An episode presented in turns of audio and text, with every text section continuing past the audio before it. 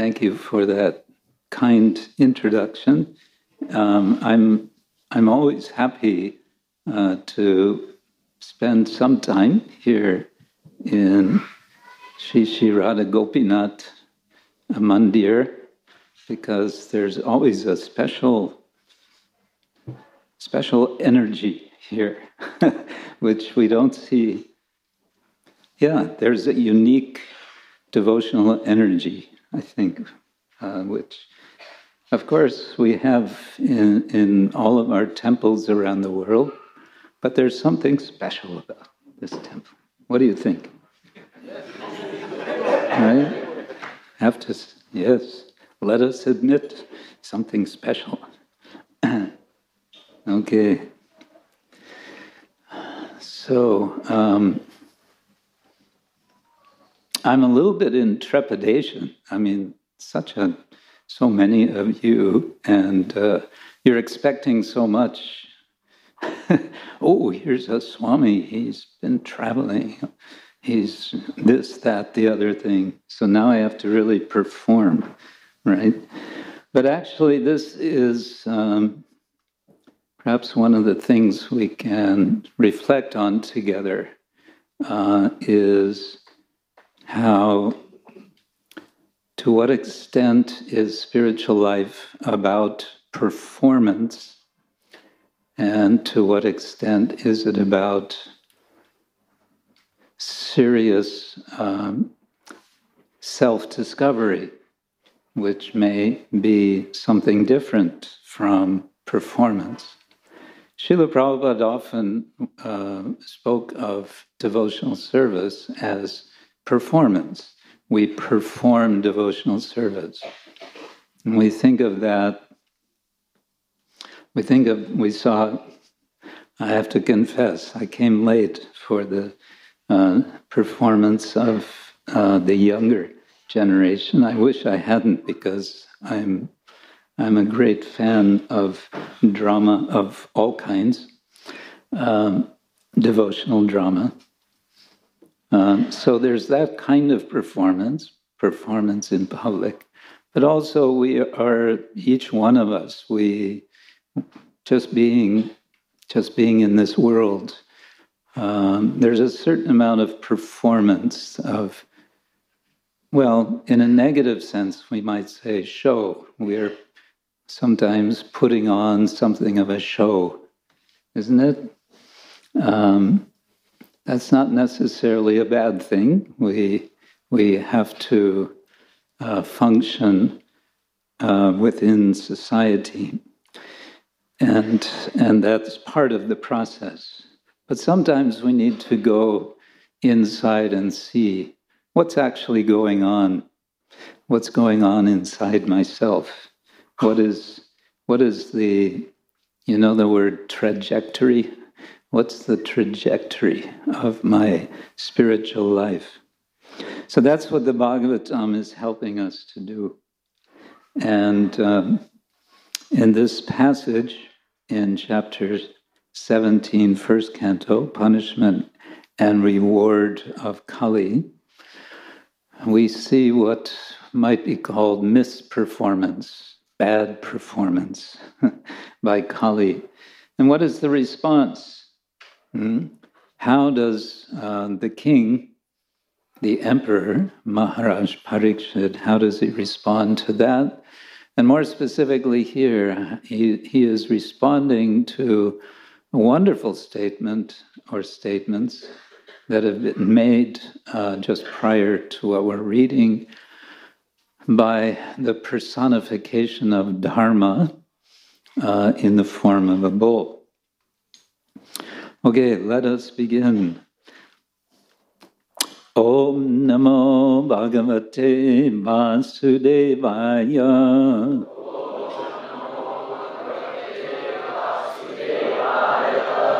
Om namo bhagavate vasudevaya.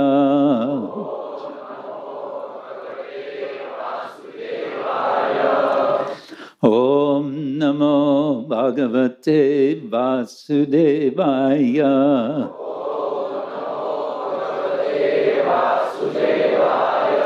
Narayanam Namaskritya, Naram Chayvanarottamam, Deviṃ Sarasvatiṃ Vyasam, Vyasam Tato Jayamudiraye Nashta Prayesha Vabhadreshu Nityam Bhagavata Sevaya Bhagavati Uttama Shloke Bhaktir Bhavati Naishtiki. So Srimad Bhagavatam, Canto one, Chapter seventeen, Punishment and Reward of Kali, uh, verse number twenty-three. Attavadeva Mayaya, Attavadeva Mayaya, Nunangatir Agochara, Nunangatir Agochara, Cheta so vachasas chapi, Cheta so vachasas chapi, Bhutanam itinis chaya, Bhutanam itinis chaya. Attavadeva Mayaya, Nunangatir Agochara, Cheta so vachasas chapi, Bhutanam itinis chaya. Attavadeva Mayaya, Attavadeva Mayaya, Nunangatir Agochara, Nunangatir Agochara, Cheta so vachasas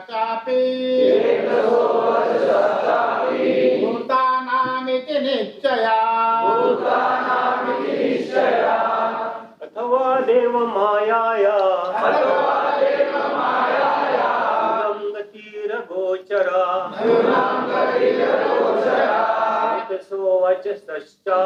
Cheta so vachasas chapi, Bhutanam itinis chaya, Bhutanam itinis chaya. Attavadeva Mayaya, Attavadeva Mayaya, Nunangatir Agochara,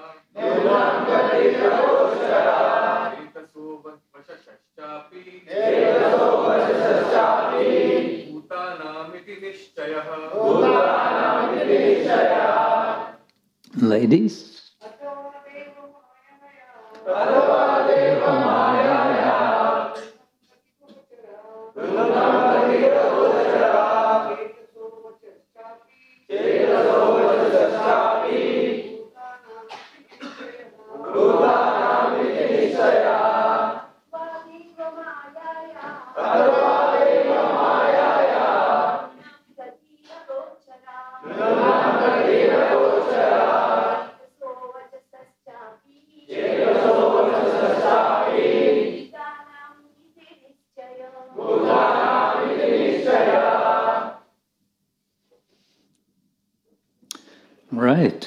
does this mean?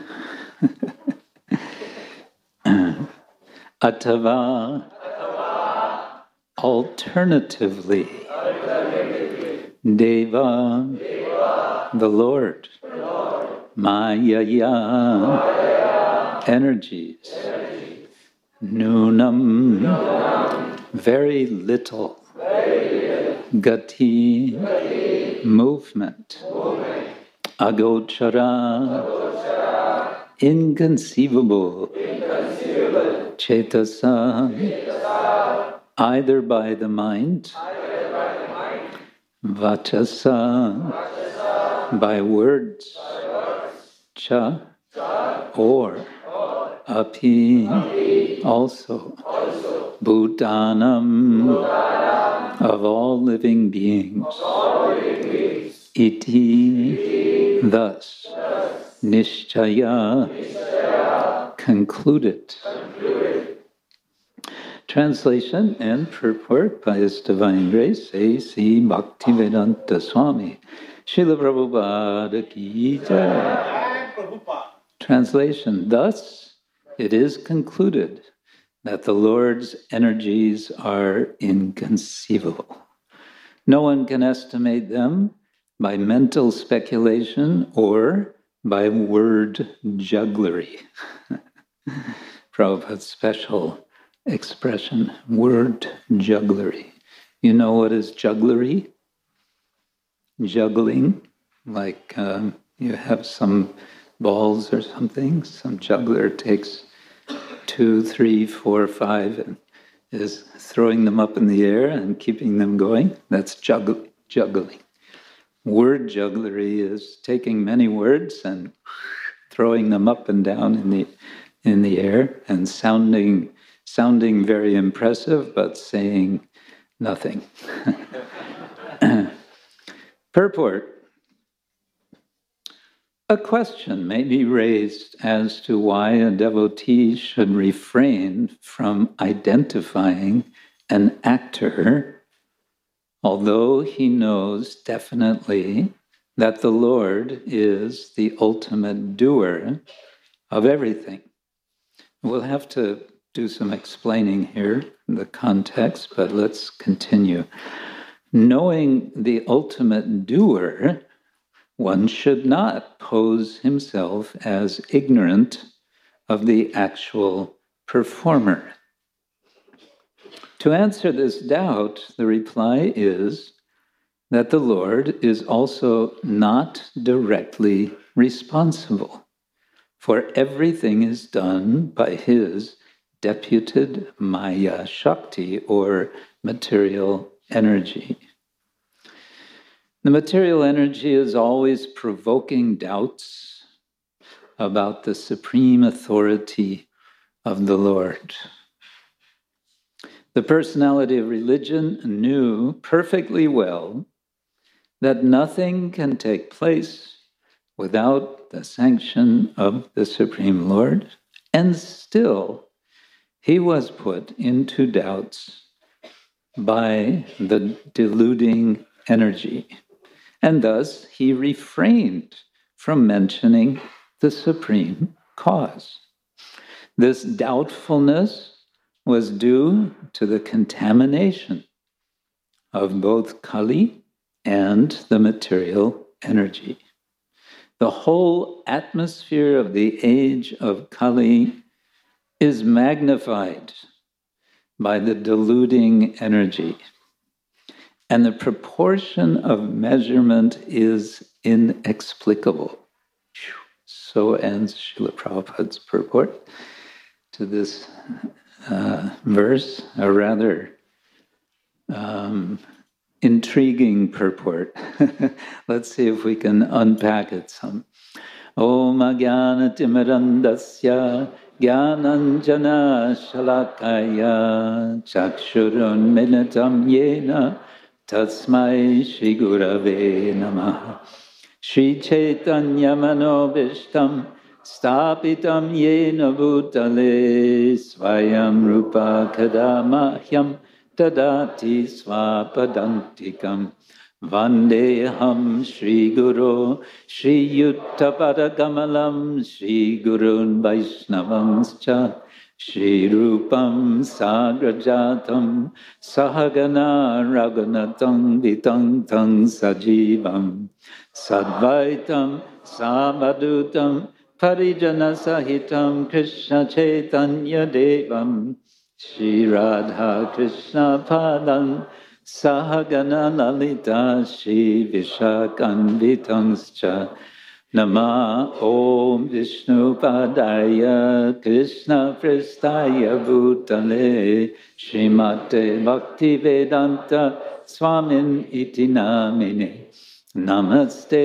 Sarasvate Deve Gauravani Pracharine Nirvishesha Shunyavadi Paschatya Deshatarine Vancha Kalpatarubhyascha Kripa sindubhya eva cha patitanam bhavanebhyo vaishnavebhyo namo namaha. Hare Krishna Karuna Sindhu Dinabandho Jagatpate Gopesha Gopika Kanta Radha Kanta Namostute Tapta Kanchana Gorangi Radhe Vrindavaneshwari Rishabhanu Sute Devi Pranamami Hari Priye Jai Shri Krishna Chaitanya Prabhu Nityananda, Shri Advaita Gadadhar, Shivasari, Gaura Bhakta Vrinda. Hare Krishna, Hare Krishna, Krishna Krishna, Hare Hare, Hare Rama, Hare Rama, Rama Rama, Hare Hare. In this section of the Bhagavatam, we're in the midst of a discussion of uh, the king, the emperor, Maharaj Parikshit, with a certain bull, no ordinary bull. Uh, this bull speaks perfect Sanskrit, uh, and this bull is identified as none other than the embodiment of dharma. And he has been identified as such explicitly Um, by Maharaj Parikshit after hearing from uh, this Dharma bull, his reply to Parikshit Maharaj's question, namely, who has done this to you? Who has uh, committed this crime against you? Uh, the bull has been uh, attacked and Uh, harmed, seriously harmed, in three of his legs. Uh, we understand, of course, as we read or hear the Bhagavatam, who is the cause, namely uh, the personified Kali.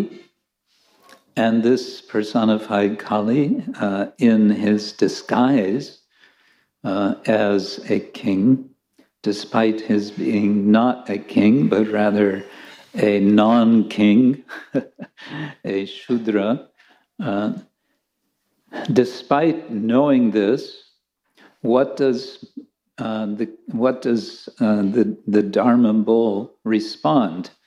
He does not respond as we would expect. Rather, he says mm, rather unobvious Uh, point. He says, we cannot know what is the cause.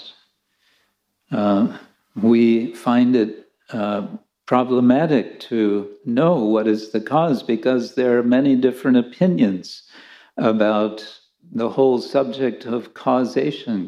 What does it mean to say that one, one event causes another event? Uh, this is a major debate in philosophy. It's also, an, it's very much an issue in modern science uh, and uh, in all areas. In, in the legal area, it is a major issue. Who has committed the crime? Or as would be said in some detective novels, who done it? Uh, who committed the crime? Who committed the murder? Uh, we're looking for the cause of an event, uh, especially in the case of a crime, because we want to identify responsibility. And we want to re- identify responsibility because um, society requires that Uh, we are answerable for our actions.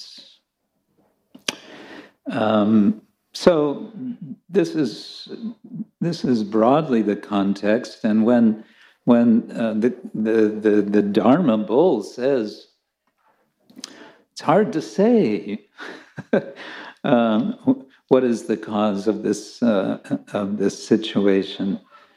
Um, The response of the king is also surprising. we might expect this king to say, come on, tell me, we, we know, I know who is the cause, I just want to hear you say it. um, we might expect him to respond like that, but he doesn't respond that way. Rather, he responds by saying, oh, this is so wonderful. How you have responded shows to me that you are none other than dharma personified. Dharma personified. How is that to be understood?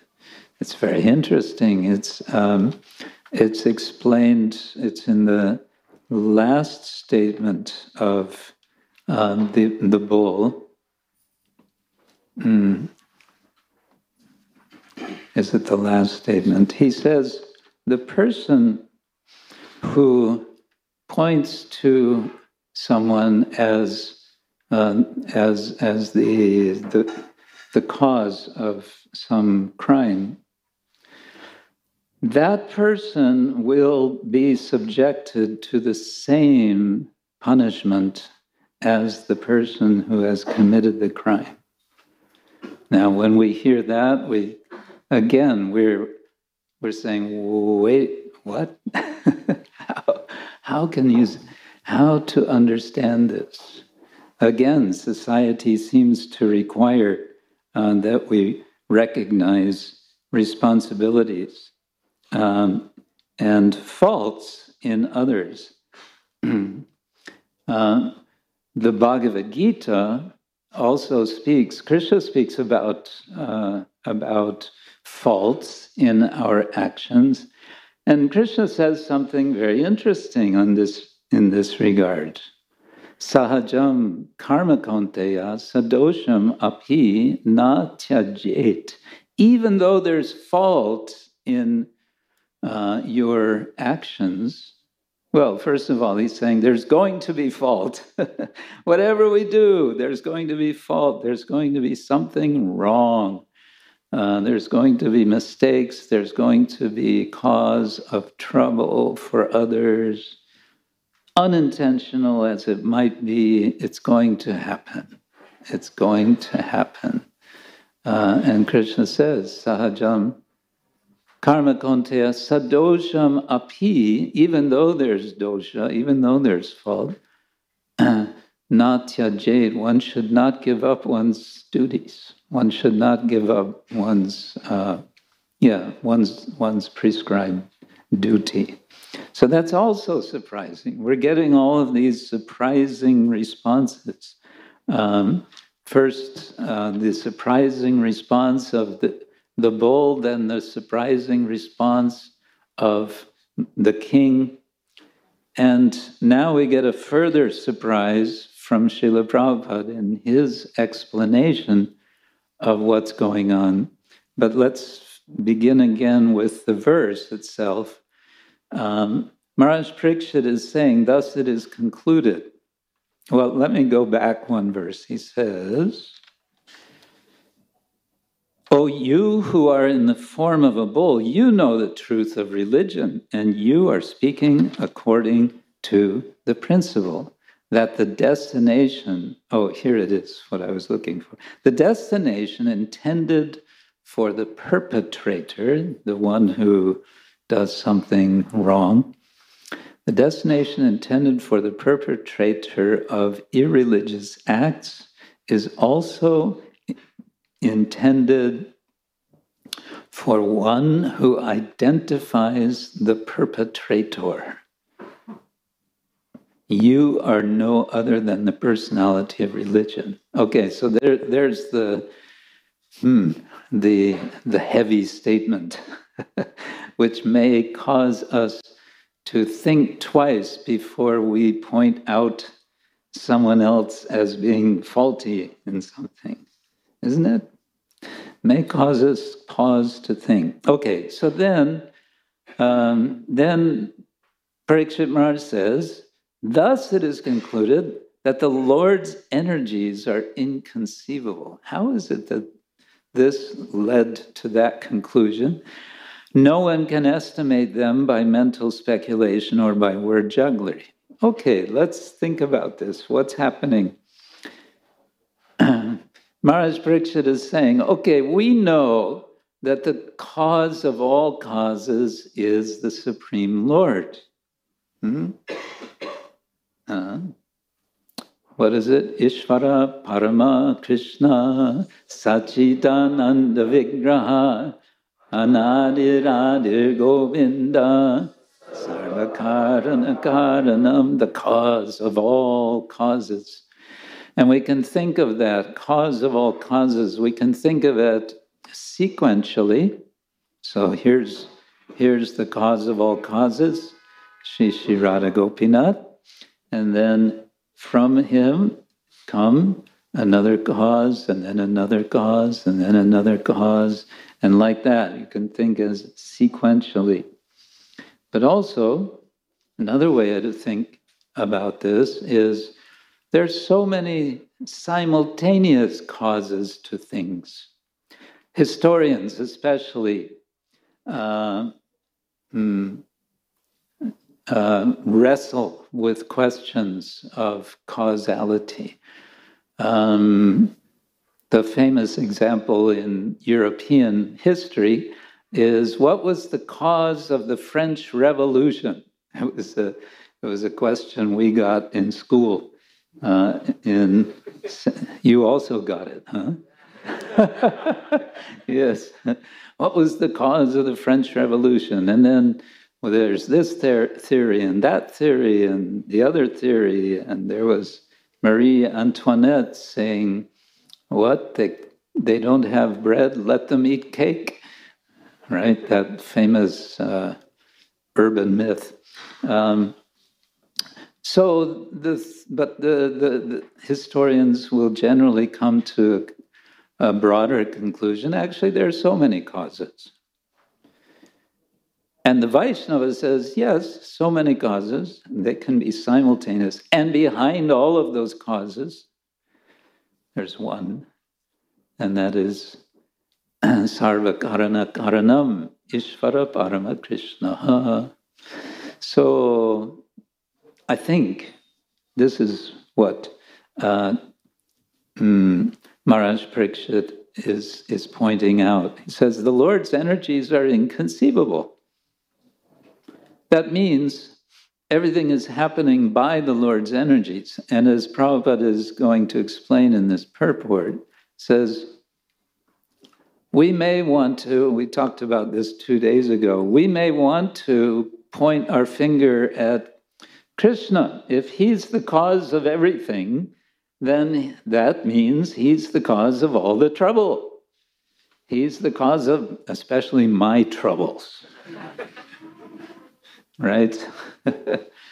as as it said, when, when things are going nicely for us, then it's my expertise, my cleverness, my, right? I'm doing everything right. And when things go wrong, it's all his fault, right?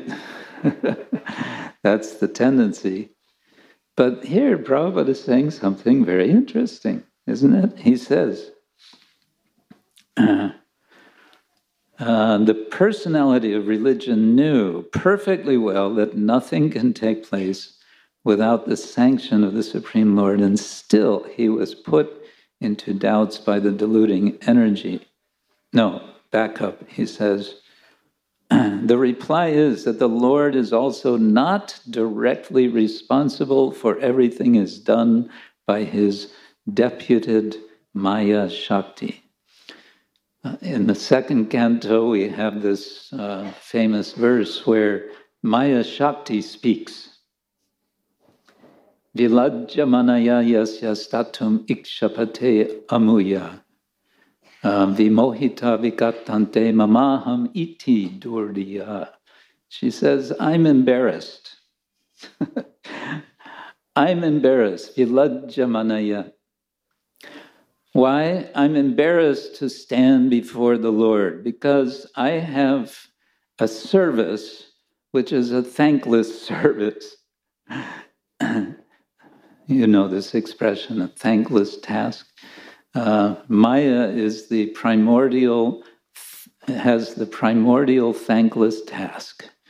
She has to do what nobody appreciates and which we all would like that she would not do. And that is, she puts us into illusion. She puts us into darkness. She puts us into forgetfulness. She puts us into a condition where we think, yeah, actually, I am at the center of the universe. I've understood this, and even if no one else understands it, we have a hard time getting others to, to be convinced that it's me, I'm in the center of the universe. And Maya Shakti, Maya Devi, is constantly reassuring us and saying, no, it's really true. It's really true. You are in the center of the universe. Even if nobody appreciates, that's really where you are. And then, um, because she works very hard at this, Maya Shakti uh, also suffers. Viladjamanaya yasyastatum ikshapate amuya. Vikatante mamaham iti. She is causing, she is an agent in making us say the same thing again and again. We have a certain mantra that we like to chant. What is that mantra? Mama aham. Mama aham. That is our mantra. I and mine, or mine and I. And that is, Uh, instead of chanting the mantra which liberates us and which um, brings us to Krishna, the Maha Mantra, Hare Krishna, Hare Krishna, Krishna Krishna, Hare Hare, Hare Rama, Hare Rama, Rama Rama, Hare. Instead of chanting this, what are we chanting? Aham Mama, Aham Mama, Aham Mama. So uh, this is our unfortunate condition, but um, dharma personified, Prabhupada is explaining here, understands the Lord is not to blame. The Lord is not to blame for our condition. The Lord has agents, but those agents are serving the Lord. So then, then you may want to say, well, if they're serving the Lord, that means that the Lord is to blame. No. The Lord has many energies, one of which is uh, this uh, Maya Shakti. He has many energies, and they are inconceivable. And that inconceivability of the energies has for us a specific, this should lead us to a specific conclusion, and that is to have a little humility. We cannot understand how the many energies of the Lord are functioning, but we can understand behind it all is the Lord, and the Lord has, has lessons for me. Something I've noticed, maybe you've also noticed in the Bhagavatam, so many of the narratives in the Bhagavatam are about how the Lord teaches us humility, how the Lord uh, addresses the, the tendency that we all have uh, toward pride. Pride is, um, well, pride is a problem. And how is it a problem? It is that which um, covers us more than anything else in terms of our emotions. What is pride? Pride is the sense that I have accomplished something.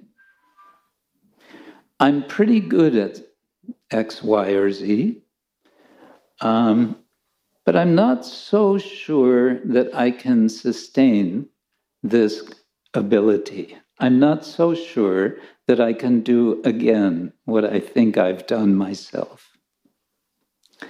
That's what one way of understanding pride. We see um, Krishna concerned when he sees his devotees being unnecessarily prideful. We may understand, we can, we can understand actually the term pride in two ways. Pride is in and of itself not necessarily a bad thing. Sometimes Srila Prabhupada would speak of false pride.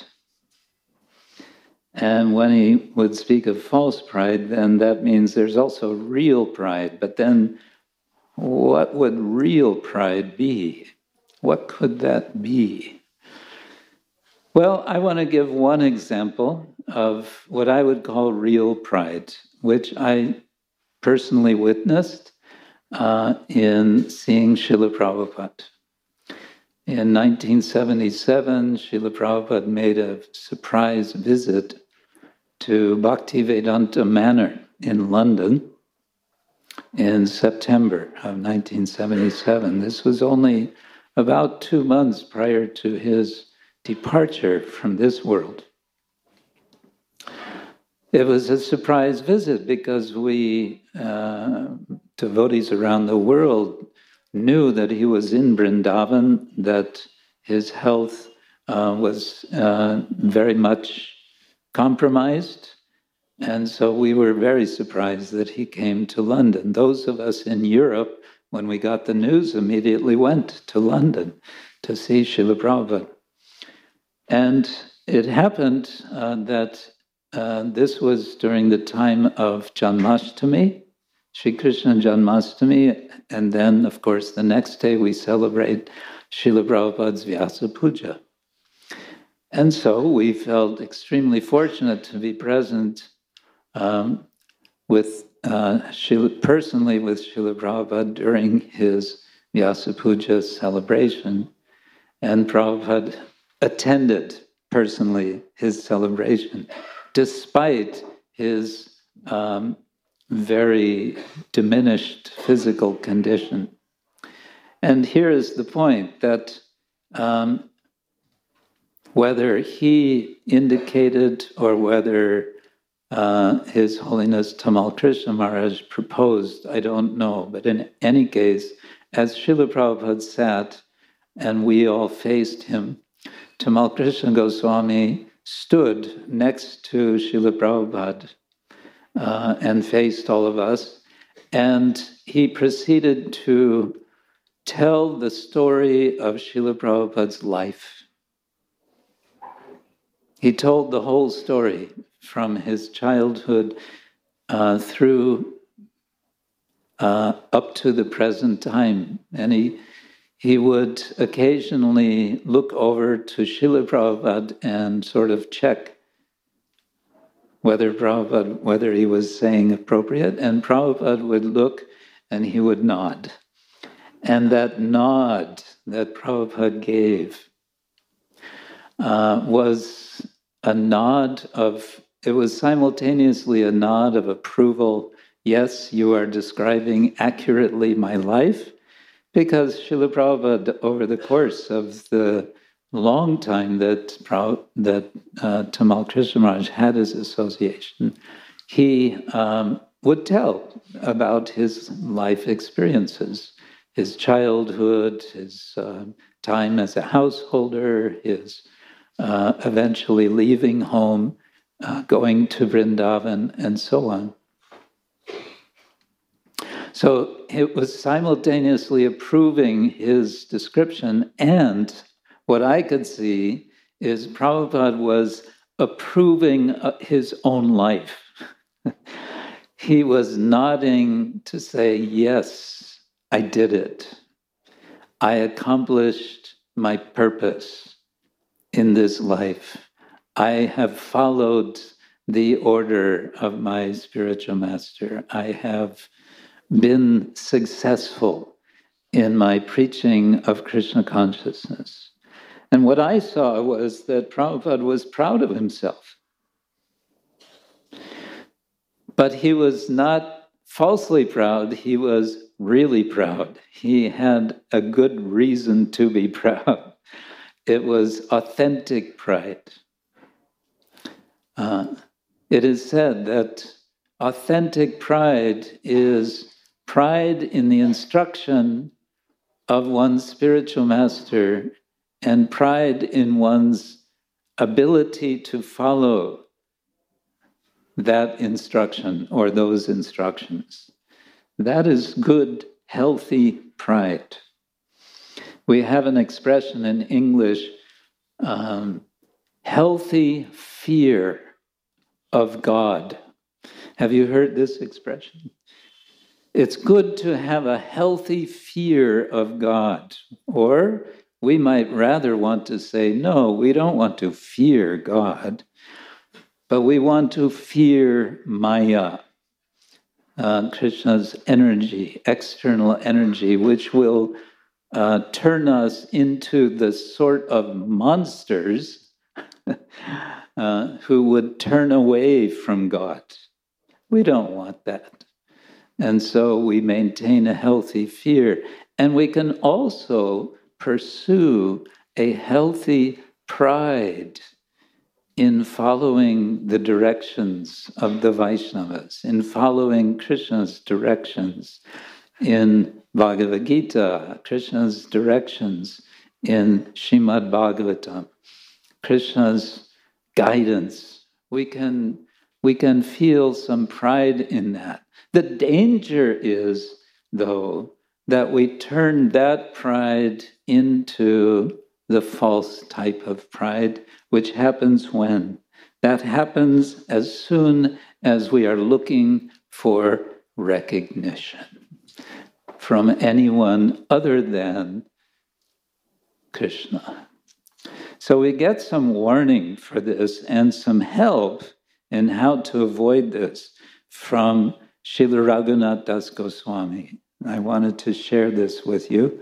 Do you want to hear what Raghunath Das Goswami says on this subject?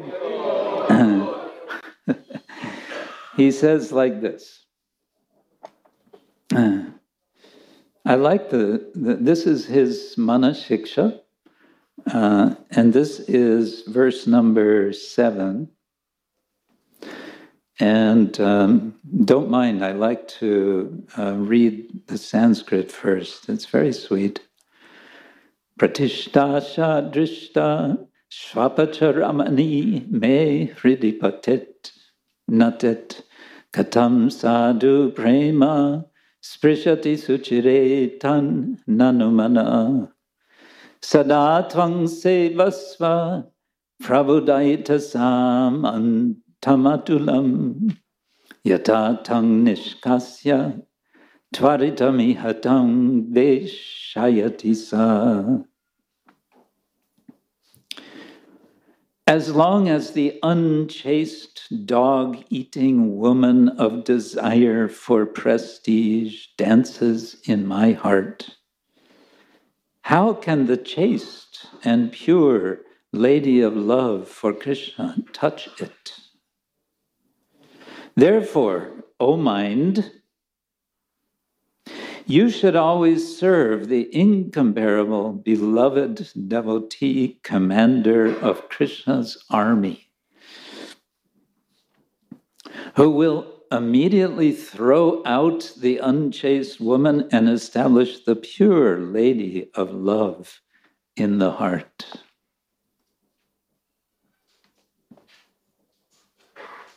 So what is the solution? The solution is to, um, to always serve the incomparable beloved devotee, commander of Krishna's army.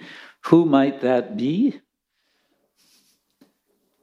There's no name mentioned here, but I want to say this is the spiritual master. This is the person entrusted by Krishna to to guide us. I always, I think many of us, uh, when Srila Prabhupada was present, we felt like he was a general of an army, and we were the foot soldiers.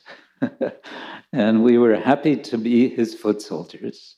Uh, so, so like this, um, what does this devotee do? He removes that uh, described here as dog-eating woman of desire for prestige, who is dancing in the heart. The devotee removes that, removes that and replaces with what? With sadhu prema.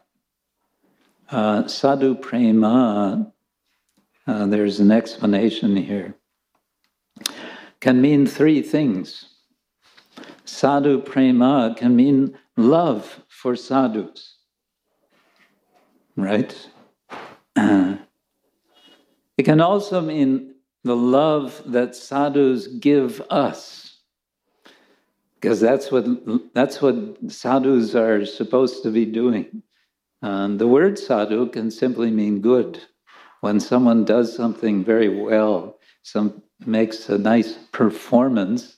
Uh, uh, in In Italian language, you say bravo, bravo.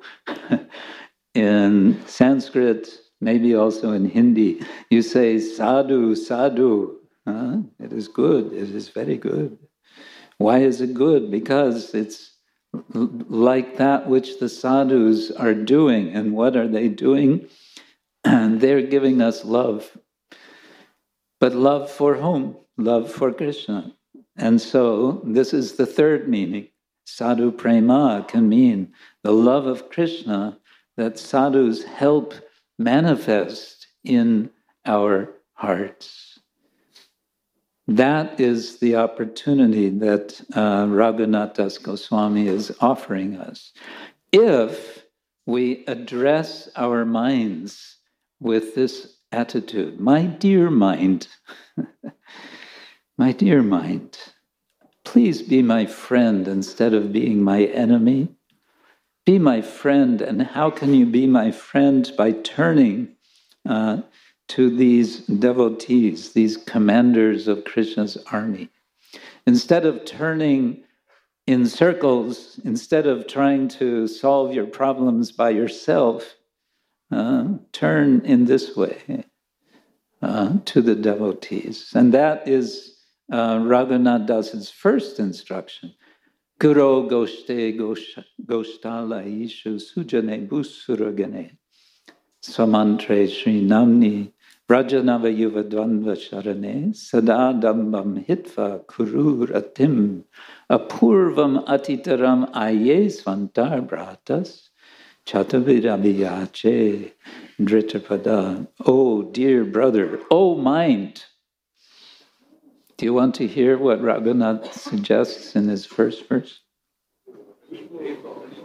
No? Oh, mind, having given up all pride. Uh-oh. Having given up all pride, please, please develop unprecedented and excessive attachment to... And now comes a list. Attachment to Shri Guru. We're going to test you after this. Attachment to Shri Guru. No, not Gauranga. To Shri Vrindavan. To the abode of cows. Vrindavan is the abode of cows. To the devotee residents of Vrindavan. To all the devotees on this planet. Really? All the devotees? I mean, there's some devotees. Ah, I don't know. To the confidential mantra given by Sri Guru. To the holy names of Shri Shri Radha Krishna. And to the process of surrendering to the fresh, youthful couple of Vraja, holding your feet, I beseech you with sweet words. This is the devotee pleading, my dear mind, he's pleading with sweet words. Uh, Chatubi. All right, here's the test now. What were some of the objects of one's turning attention to, to have excessive attachment for? First, Shri Guru, very good. Second, Vrindavan Dham, the abode of, the abode of cows. Third,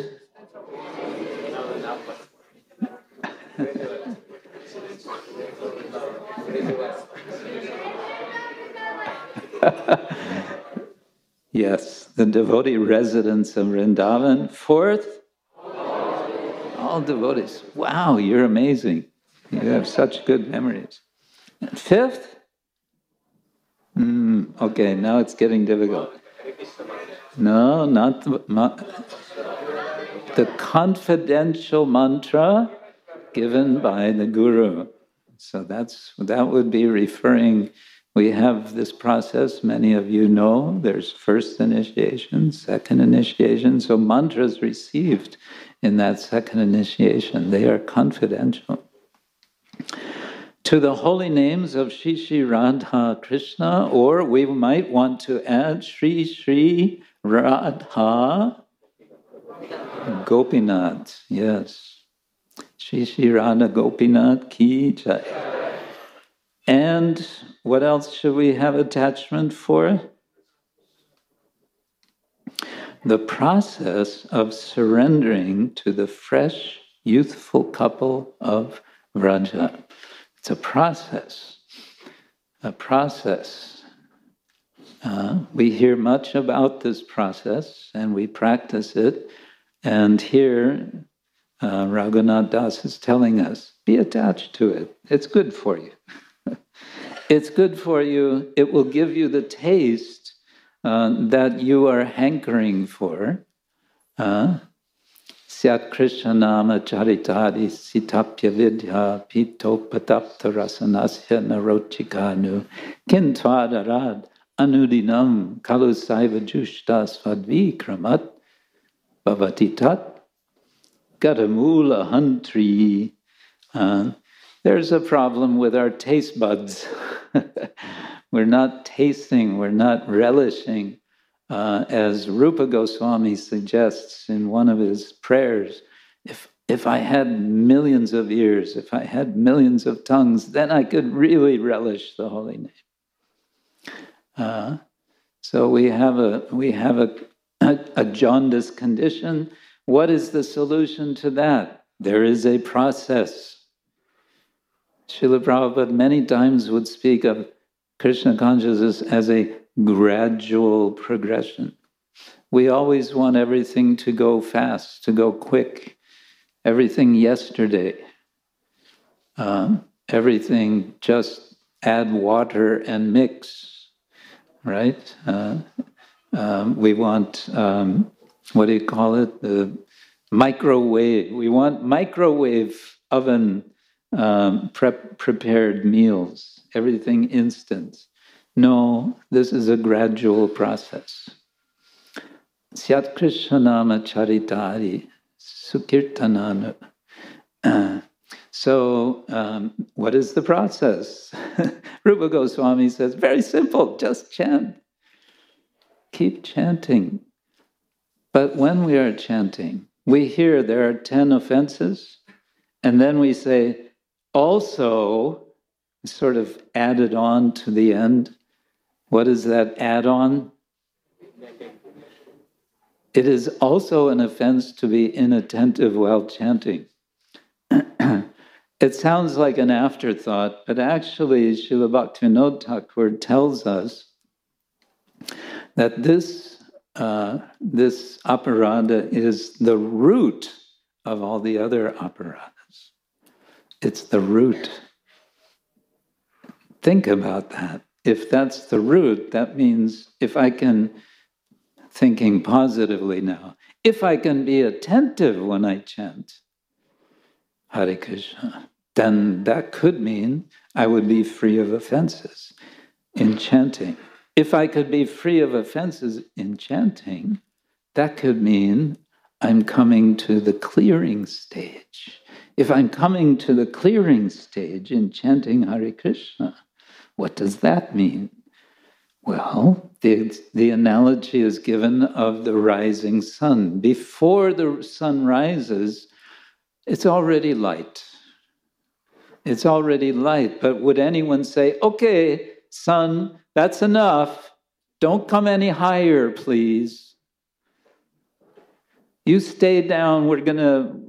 Well, maybe in the middle of summer, you do want to say that here in India, in, in Mumbai, because it gets so hot.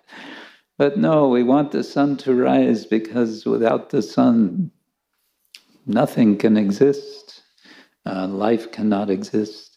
So that analogy is given, because as this, before the sun is rising, something is happening. There's light. We're getting some vision. We're beginning to see things as they are.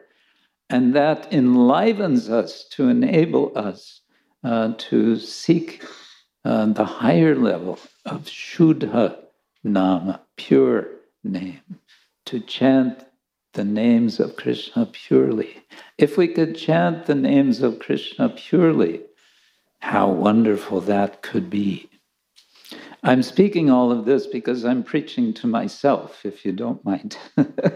I want to come to that myself. So maybe if I uh, encourage you, uh, Shri Shri Radha Gopinath will be um, encouraged to help me in my project. In any case, this is what we're aiming for. And this chanting of the pure name takes us far beyond the problems that the mind may give us, the confusions that the mind may give us, so that a very clear certainty comes. I am an eternal servant of Krishna. And as an eternal servant of Krishna, you can put me in any condition. I don't mind. Krishna, you want to let this person or that person cause me some trouble. As we heard yesterday, um, very nice, uh, very nice lecture by Shubha Vilas Prabhu that, uh, describing Kuresh Prabhu and all the troubles he went through and how much he accepted those troubles. He actually considered the troubles that came to him. It must have been the case that I have done something Uh, to cause this in my previous life. But he's saying, let it come, let it come, let it come. Uh, because of being so firmly situated at the lotus feet of the Lord, it becomes possible to see things in that way. Maharaj Parikshit is not there yet. He's not there yet. He recognizes dharma, but he doesn't have a full understanding of bhakti yet. That is going to come only after he commits a blunder himself.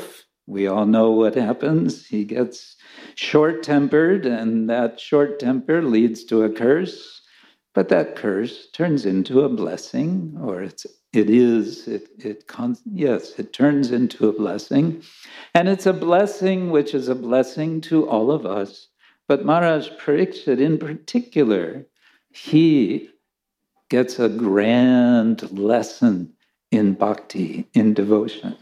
And that lesson in bhakti prepares him perfectly for the end of his life, such that when the uh, when the curse is sort of um, let loose, when the, when the curse is occurring, um, that he uh, will be bitten by a snake bird, uh, a poisonous snake bird.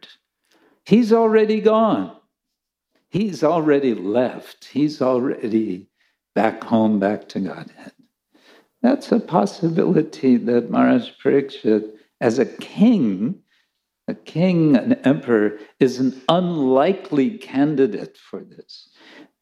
We are also, we may feel, we are unlikely candidates for the perfection of spiritual life. And yet, here we all are, by Srila Prabhupada's grace, and we are saying, okay, hope against hope, let's take up this practice. Let us engage in devotional service uh, with all of our hearts and with all of our minds, and in this way, perfect this life. Let's do it. Uh, let's hold ourselves um, in the light that Krishna is giving. Krishna suryasam maya hoy andakar. Jahan Krishna tahan nahi maya adhikar. There's no adhikar for maya as soon as one is in the light of Krishna. Now the problem here is what's being described is Kali. But the problem is also the solution, because Because it's the age of Kali, it's time to sit down and hear from Srimad Bhagavatam.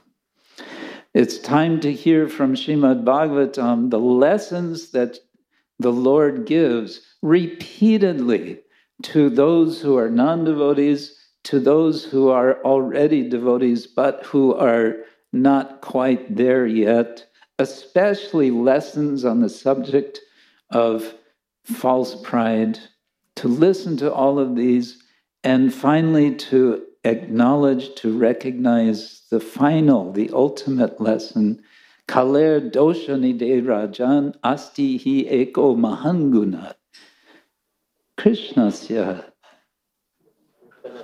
kirtanadeva Krishnasya mukta sangha parambraje.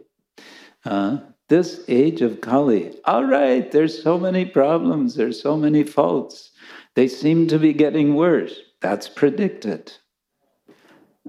What to do in this condition? Kirtana deva krishnasya mukta sangha param rajat. Hare Krishna, Hare Krishna, Krishna Krishna, Hare Hare, Hare Rama, Hare Rama. Rama Rama Hare Hare, Hare Krishna, Hare Krishna, Krishna Krishna, Hare Hare, Hare Rama, Hare Rama, Rama Rama Hare Hare. Grantaraj Srimad Bhagavatam ki jai. I'm not sure if um, oh, I'm not sure about the time, the scheduling. If we have time for any discussion. Um, Comments or questions, reflections or complaints. uh, but I hope I've said something that um, jogs your reflections, and I hope we have something that uh, have said something that you can uh, take with you to enrich your spiritual life today. Um,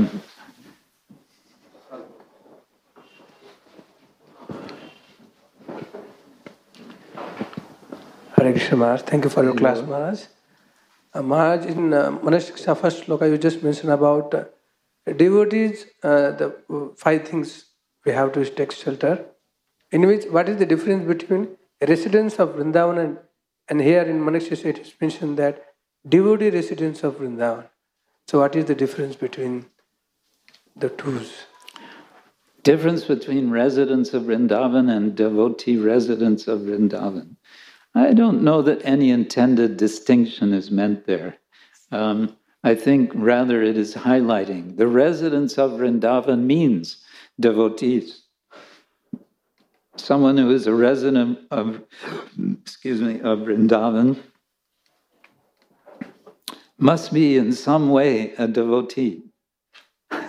Nowadays, all kinds of people are living in Vrindavan, and sometimes we may wonder, Hmm. Is, are they devotees? Well, first of all, what first what constitutes residence in Vrindavan? Someone may be, you know, superficially living in Vrindavan. Um, someone may have bought an apartment there and is living there. Is that really residing in Vrindavan? There's different uh, depths of, uh, of perception, of acknowledge, of seeing, of understanding Vrindavan. So my understanding here, the context is devotees means real residents of Vrindavan. They're devotees. Otherwise, how could they be uh, residents of Vrindavan? But then it brings the question, is someone who is just physically present actually residing in Vrindavan? Yeah.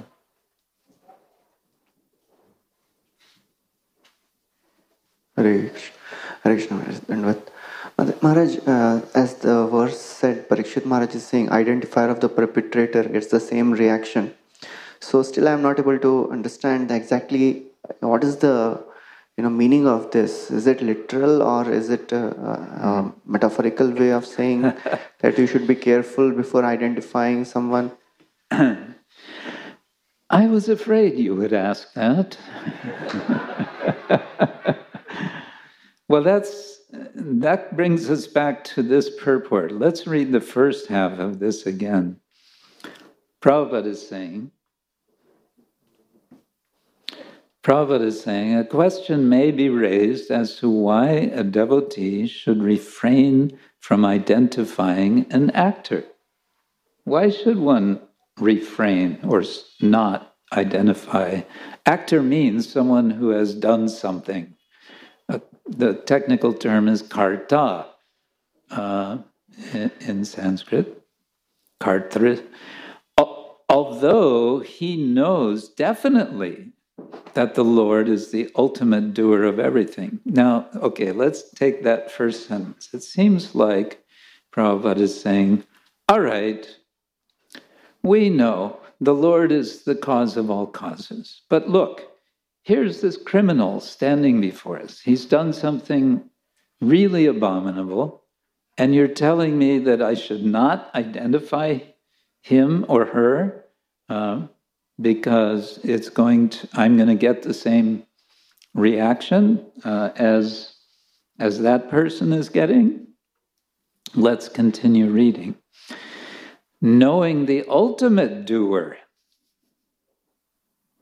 that must be the Lord, one should not pose himself as ignorant of the actual performer. Actual performer, as I understand, Prabhupada is saying, uh, the one that we, is the tangible, you know, perpetrator of a of a a crime or a misdeed. He's saying one should not, just because we know he, that the Lord is the cause of all causes, we should not act as if we are ignorant of the actual performer. The, the personality of dharma is acting as if he doesn't know who is the performer. And Prabhupada seems to be saying, don't be like that.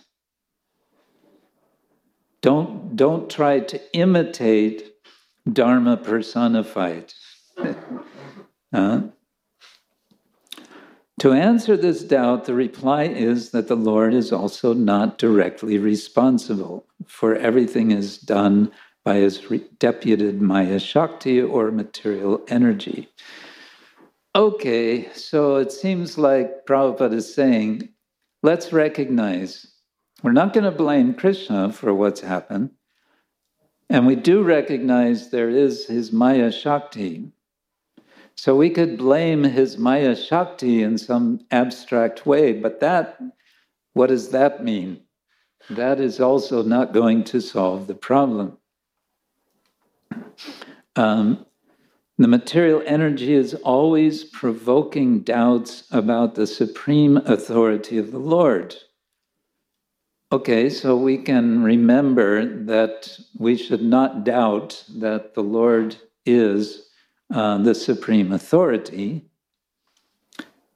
Then he goes on to say, the personality of religion knew perfectly well that nothing can take place without the sanction of the Supreme Lord. He knows that, and still he was put into doubts by the deluding energy. He, so what does he actually know and what does he not know? It's a little confusing. And thus he refrained from mentioning the supreme cause. Now, another example of refraining from mentioning the supreme cause, of course, in Canto one is Bhishma. We talked about this also two days ago. Bhishma is um, speaking with Yudhishthira. And the question is, what's the cause of all of this trouble that has happened, which has um, resulted in this terrible war, the Kurukshetra war? And the answer is standing right in front of them. There's Krishna standing there silently uh, with all of the Pandavas uh, around Bhishma. And Bhishma does not say, actually, the cause is him. He doesn't say that.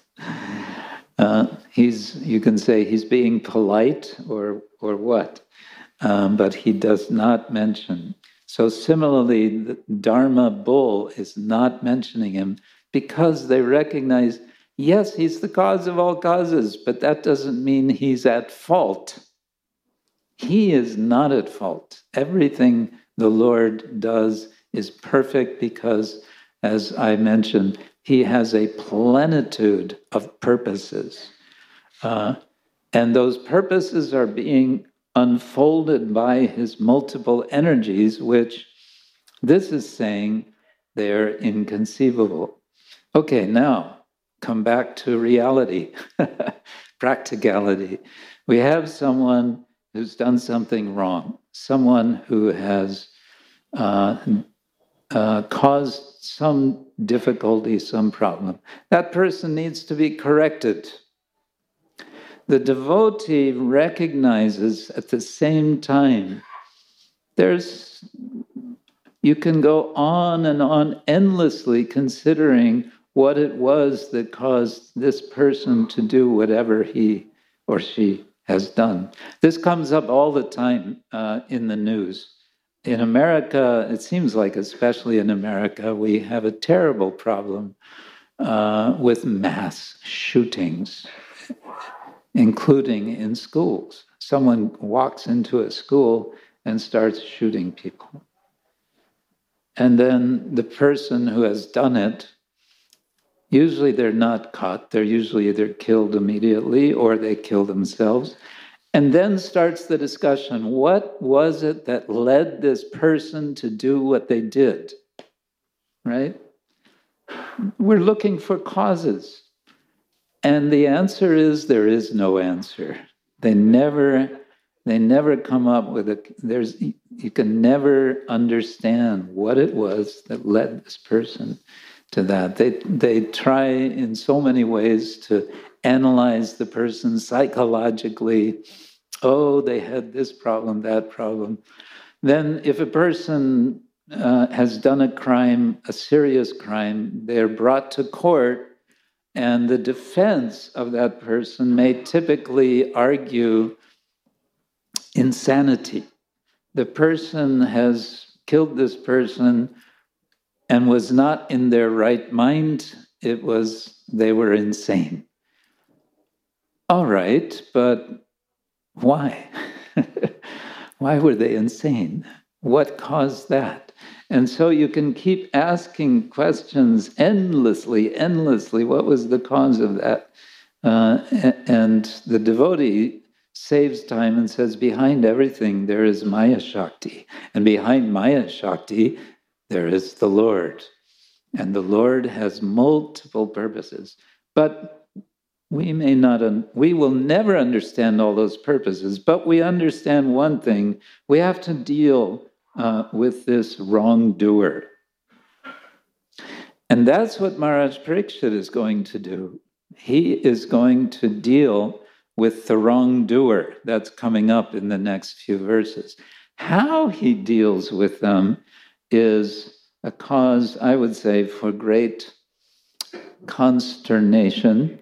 Um, because we might have wished that he had done what he initially intended to do, which was to kill him on the spot, to kill Kali on the spot. He doesn't do that. He doesn't kill him. Why did you kill Kali? Then we could stay in Dvapara Yuga, or maybe we could have, you know, Satya, Treta, Dvapara, and again Satya. Mm, would be great, yes? No, not possible. But the point is that Maharaj Parikshit, he does identify, he does uh, deal, he takes responsibility. So, depending on our position, uh, we have to take responsibility ourselves. Um, that's always, always the lesson. Yeah. Hare Krishna. Something else? Yes.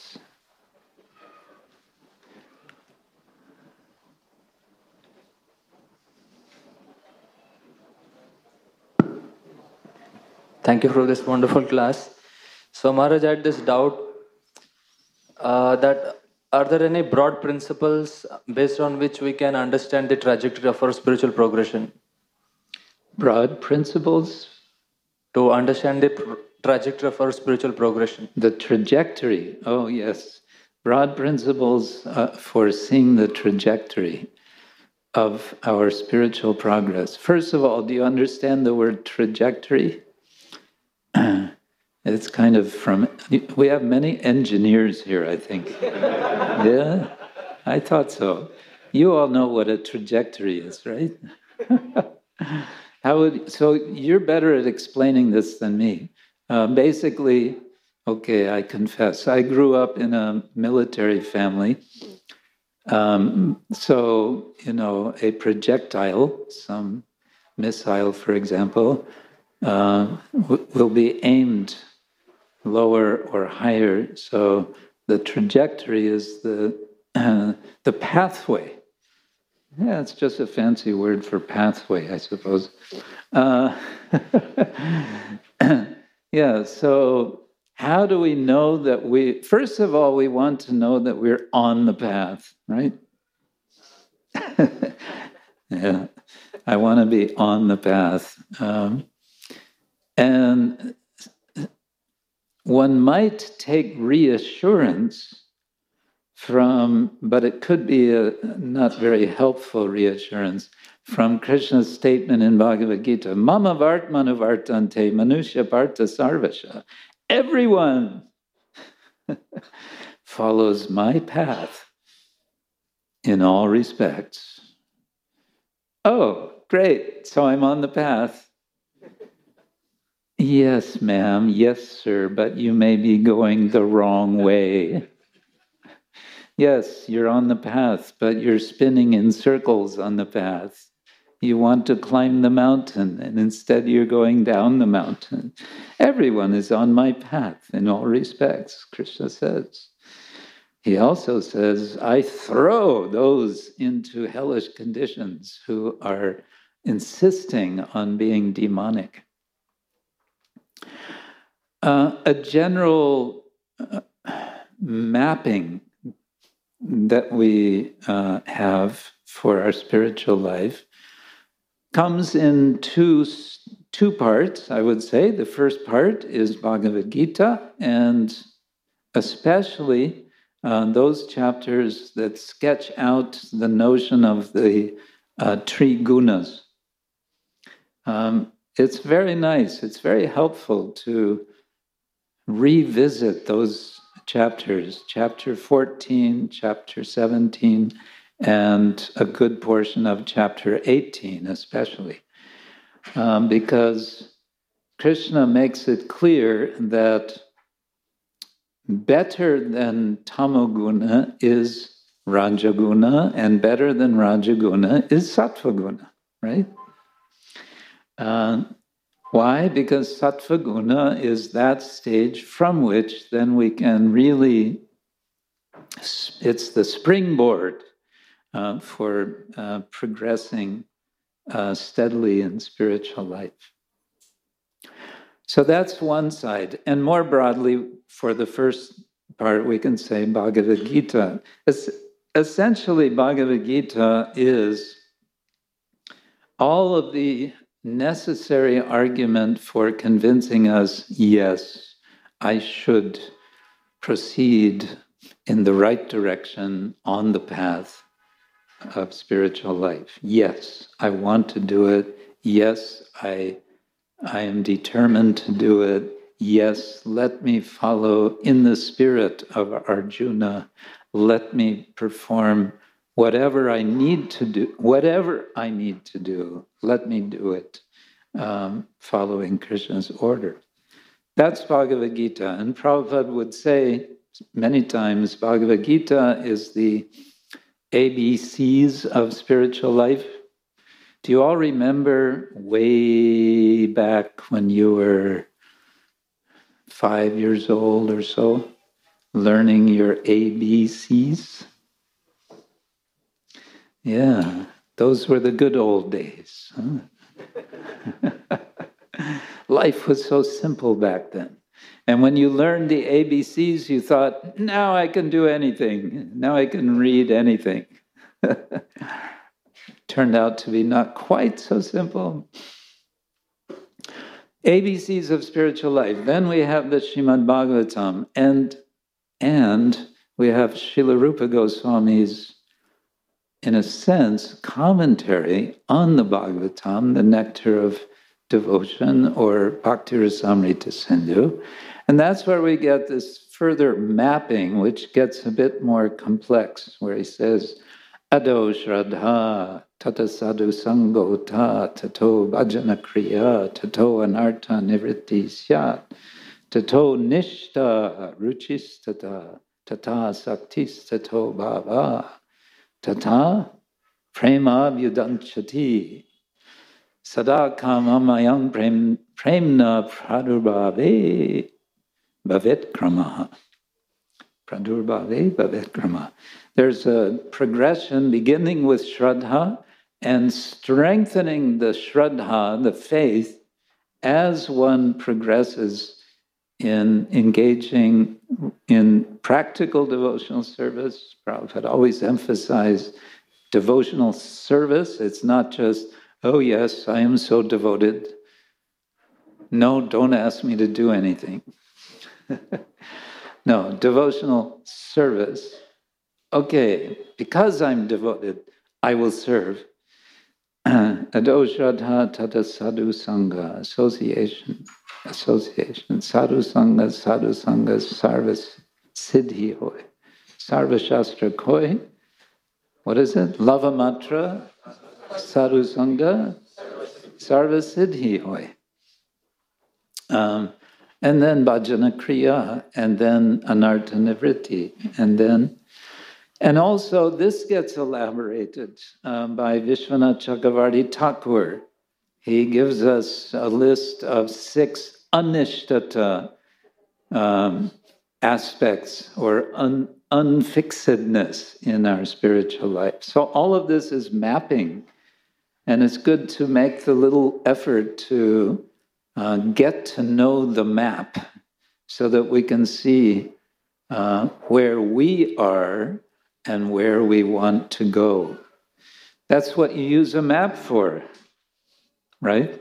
Nowadays, on our mobile phones, we just, you know, go on Google and we click, I'm here and I want to go there, and it gives us instantly the pathway, the, the fastest way, the, I don't know, cheapest way. so, uh, so the, the acharyas, Krishna, the acharyas, they're giving us maps. And this is why we study these, these maps. We're, we're looking, where am I and where do I want to go? And what are the dangers along the way? What are the good uh, uh, landmarks to look for? That's all there in Shastra. Sadhu Shastra Guru Vakya, Hridoye Koriyo Aikya, Satatam bhajibo prema maje, Narayanam Das Thakur says, if I can just hear sadhu, shastra, and guru, and make all of the statements that they're telling me an aikya, a singular vision in my heart, then satatamba jivo, then uh, basivo, then I will constantly float in prema, in love of God. He's anticipating. So like that we can do. Is that all right? Okay, I think um, I'm looking for somebody to give me a sign, but I think, you know, the hook to pull this, pull off the... Should we stop there, or any, or is there one more burning question? Here's a burning question. We can see his head is burning. Hare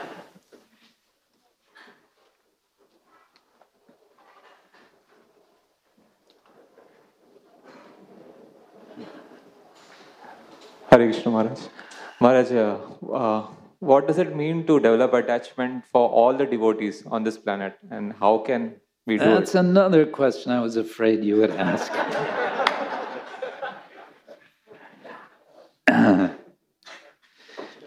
I look at it this way.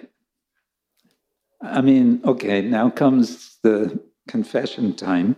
I mean, there are some devotees where I feel like, oh my God, him again. Uh,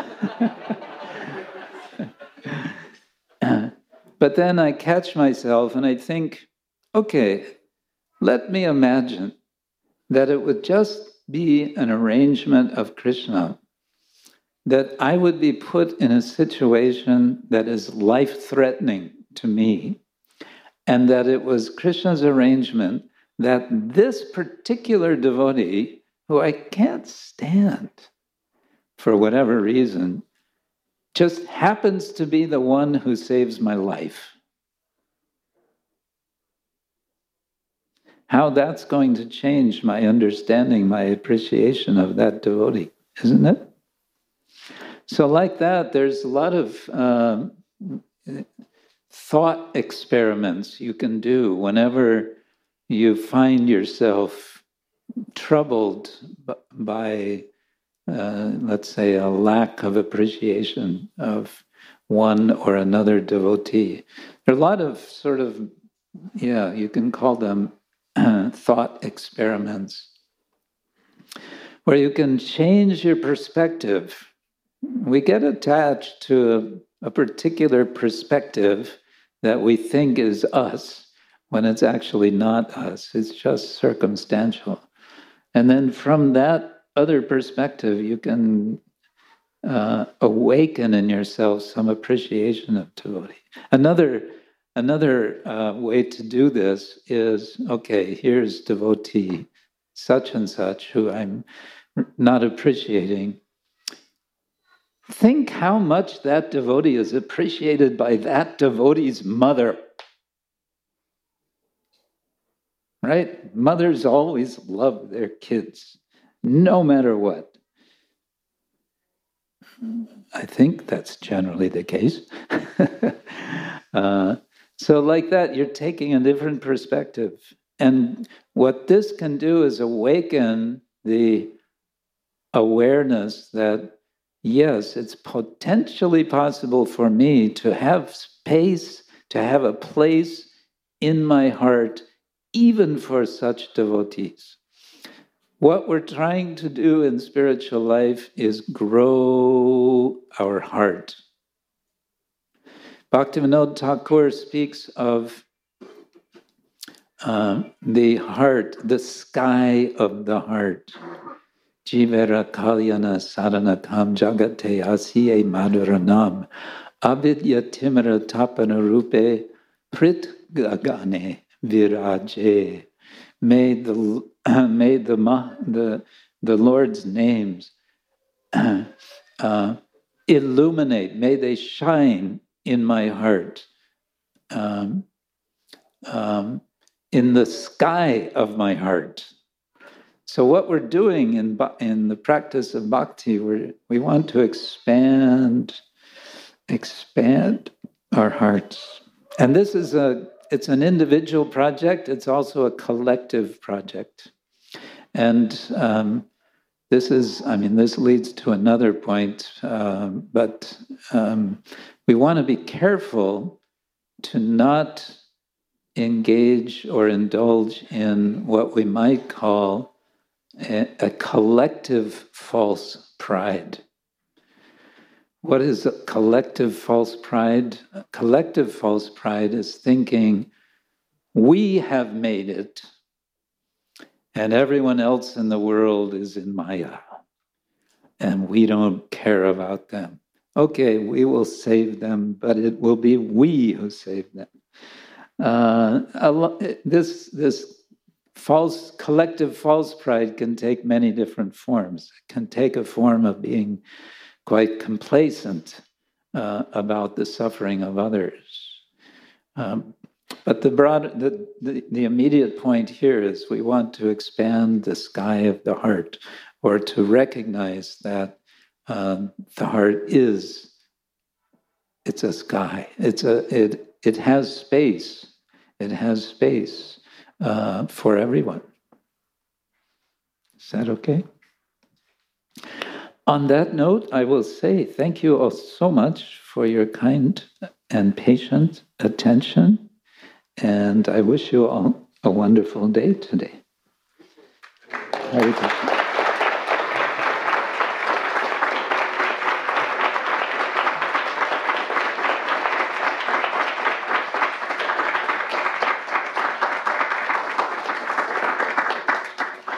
Thank you, Maharaj, for such beautiful, wonderful uh, class. Such deep wisdom you blessed us. We can certainly think and meditate upon all these uh, insights which you gave on this purport of uh, today's class.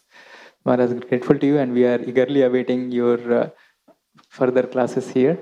So let's express uh, gratitude to Maharaj by loudly chanting three times. Hari Bol! Hari Bol!